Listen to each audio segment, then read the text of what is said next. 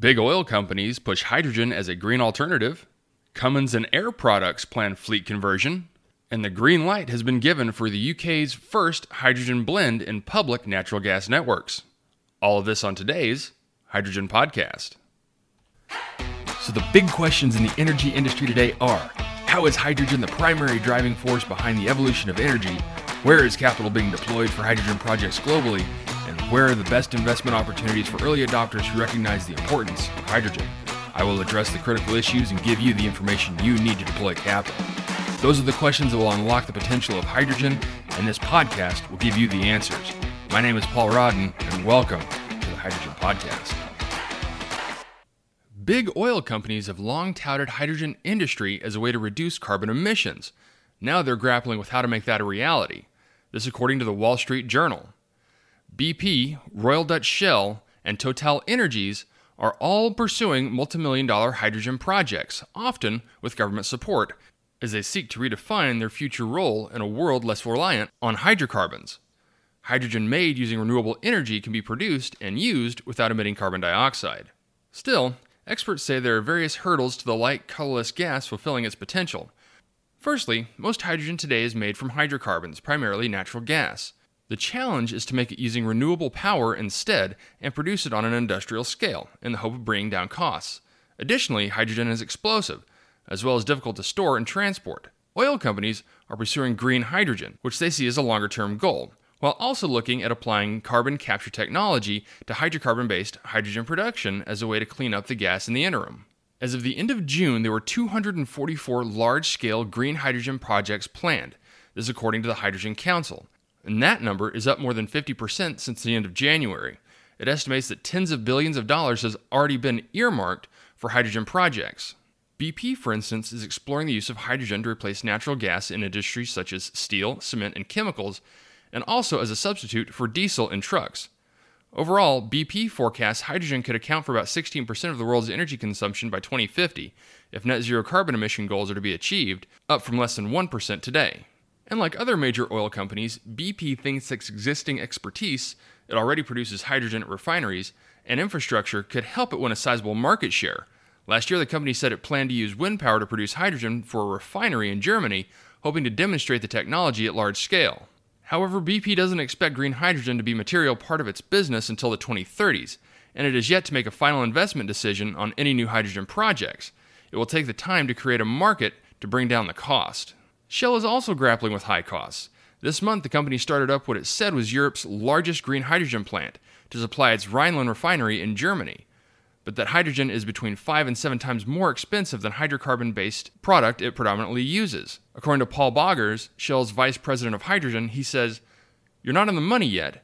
For green hydrogen, the core belief is that you almost have to get to a world where electrons are free." And the industry is also getting government support. The European Union paid half the roughly twenty-three million dollars cost of Shell's Rhineland project and has earmarked funding for hydrogen as part of its pandemic recovery program. And here in the U S, the Energy Department has said it aims to reduce the cost of green hydrogen by eighty percent to one dollar per kilogram in the next decade, in part by supporting pilot projects. Consultants and oil company executives say an interim step to reaching large-scale green hydrogen production is to capture and store carbon generated by making hydrogen from natural gas to reduce emissions, making what is known as blue hydrogen. Critics of the hydrocarbon hydrogen, where carbon is captured, say the process is expensive, and that extracting and transporting natural gas often results in greenhouse gas leaks, meaning any hydrogen production likely won't be zero carbon. And there are some U S companies also pursuing hydrogen, such as Chevron, which has signaled that it sees hydrogen having a role in transportation, as an industrial feedstock, and in energy storage. And this month it partnered with engine maker Cummins to explore hydrogen infrastructure in fuel cell vehicles, following a similar agreement in April with carmaker Toyota. And speaking of Cummins, they've partnered with Air Products to accelerate hydrogen integration in fuel cell trucks. This is according to an article in Yahoo Finance. What better way to transport hydrogen than in a hydrogen-powered fuel cell truck? That's what engine and power company Cummins and Air Products, the world's largest producer of hydrogen, are planning for about two thousand trucks that Air Products uses globally. The company signed a memorandum of understanding that should see the first demonstration units on the road by twenty twenty-two. Air Products supplies and transports hydrogen. Cummins will provide the fuel cell electric powertrains integrated into selected manufacturers' heavy-duty trucks.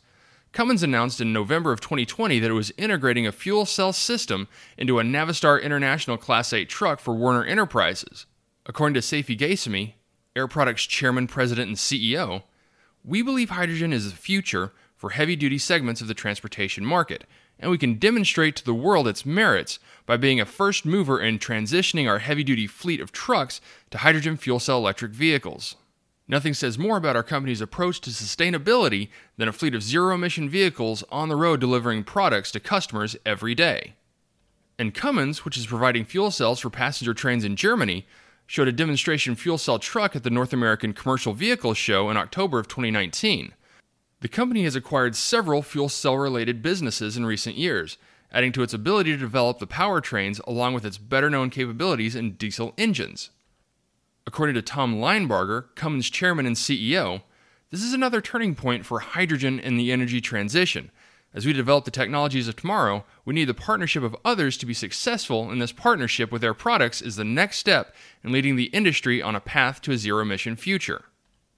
Cummins and Air Products will also work together to make renewable hydrogen more accessible.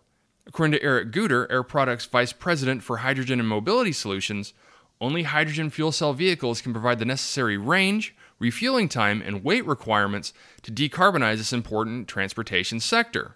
Cummins powers hundreds of zero-emission battery electric and fuel cell-powered buses around the world. The company makes proton exchange membrane electrolyzers and has deployed more than two thousand fuel cells and six hundred electrolyzers globally. According to Amy Davis, president of the New Power Division at Cummins, "The best way to promote the adoption of hydrogen for mobility and heavy-duty applications is for us to have units on the road and lead by example. The semi-truck market is a major opportunity for hydrogen due to its rigorous requirements."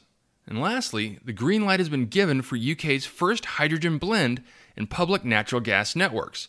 This according to Recharge News dot com. A village in northwest England is to receive a twenty percent hydrogen blend for ten months in what the local gas distributor describes as a groundbreaking green energy trial. Winlaton will next month become the first community in the U K to receive a hydrogen blend via a public hydrocarbon gas network in what is the second phase of the twenty-two point five million pound High Deploy project, which is being delivered by a consortium including gas distributors Northern Gas Networks and Cadence, an electrolyzer maker, I T M Power.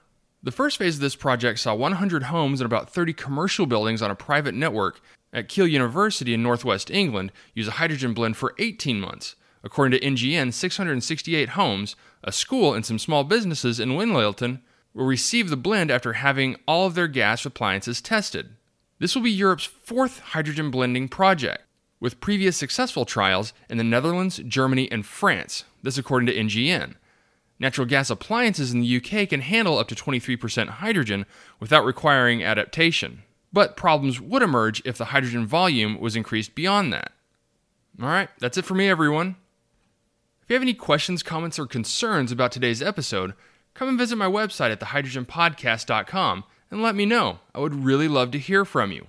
And as always, take care, stay safe, I'll talk to you later. Hey, this is Paul. I hope you liked this podcast. If you did and want to hear more, I'd appreciate it if you would either subscribe to this channel on YouTube or connect with your favorite platform through my website at w w w dot the hydrogen podcast dot com. Thanks for listening. I very much appreciate it. Have a great day.